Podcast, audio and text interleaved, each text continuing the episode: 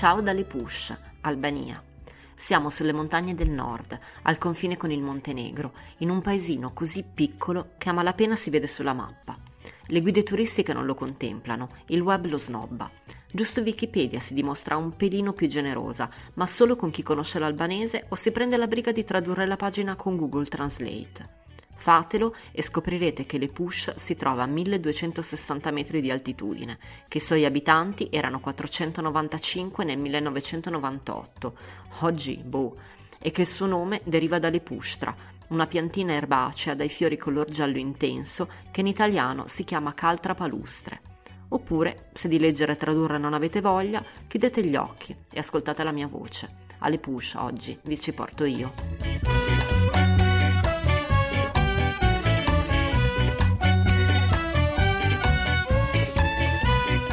State ascoltando Saluti e Baci, il podcast che vi manda le cartoline dai luoghi più belli del mondo. A scriverle sono io, Federica Capozzi, giornalista di mestiere e soprattutto viaggiatrice per passione.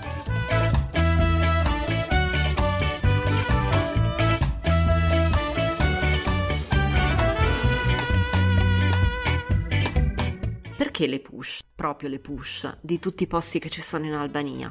Avrei potuto scrivervi una cartolina da Tirana, la capitale che si è rifatta il look dopo mezzo secolo di comunismo, regime, isolazionismo e rivolte. Oppure dall'antica Berati, la città ottomana dalle mille finestre. O da Corcia, la piccola Parigi dei Balcani, famosa per la sua birra che estingue la sete nazionale avrei potuto mandarvi i miei saluti dalla costa, quella ionica sotto Valona, dove il mare pare quello dei Caraibi e dove è meglio andare fuori stagione come abbiamo fatto io e Giorgio, altrimenti si salvi chi può, che la ressa è tale che manca il salento a Ferragosto.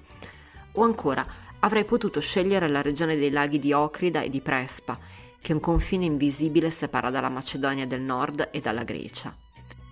L'Albania, ve lo dico se non ci siete mai stati o se ne avete vista solo un pezzetto, è sorprendentemente ricca di paesaggi, di scenari, di storie da scoprire, remota e recente, storia che va dagli antichi illiri e arriva fino ai giorni nostri, passando per i romani e gli ottomani, per l'eroe quattrocentesco Skanderbeg e per il dittatore del Novecento Enver Hoxha, per i 20.000 della nave Vlora, che una mattina di agosto del 1991 arrivarono al porto di Bari, e per tutti gli altri, per chi è partito, per chi è rimasto e per chi è tornato.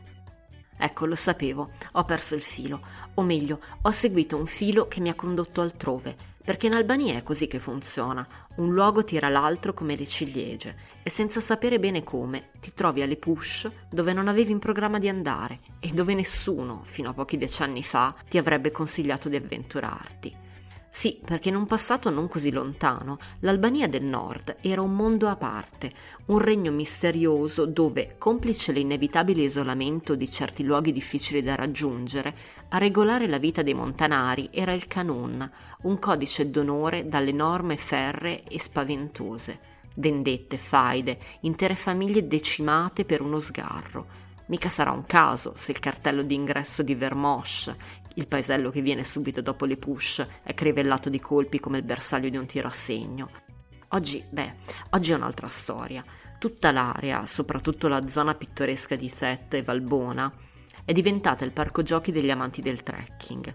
Ci sono pendenze sfidanti quanto basta, boschi intricati, terreni sdrucciolevoli, discese stroncaginocchia, torrenti gelidi, cime spazzate dal vento, arcobaleni e cascate, ponticelli miracolati, nel senso che stanno super miracolo, sterrati che meno male che abbiamo la macchina alta, pecore, laghi, curve, curve, curve e ancora curve. Ho già detto che ci sono le curve.